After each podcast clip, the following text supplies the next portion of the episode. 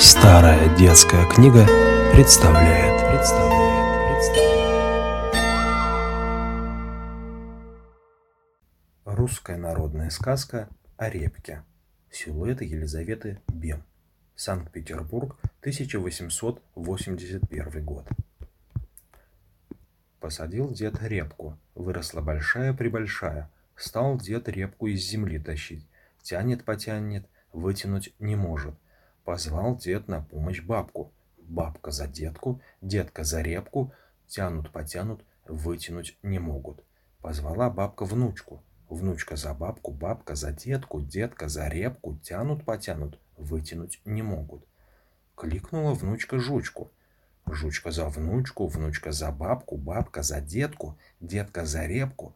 Тянут-потянут, вытянуть не могут. Кликнула жучка Машку. Машка за жучку, жучка за внучку, внучка за бабку, бабка за детку, детка за репку. Тянут-потянут, вытянуть не могут. Кликнула Машка мышку. Мышка за Машку, Машка за жучку, жучка за внучку, внучка за бабку, бабка за детку, детка за репку. Тянут-потянут, вытащили репку. Конец.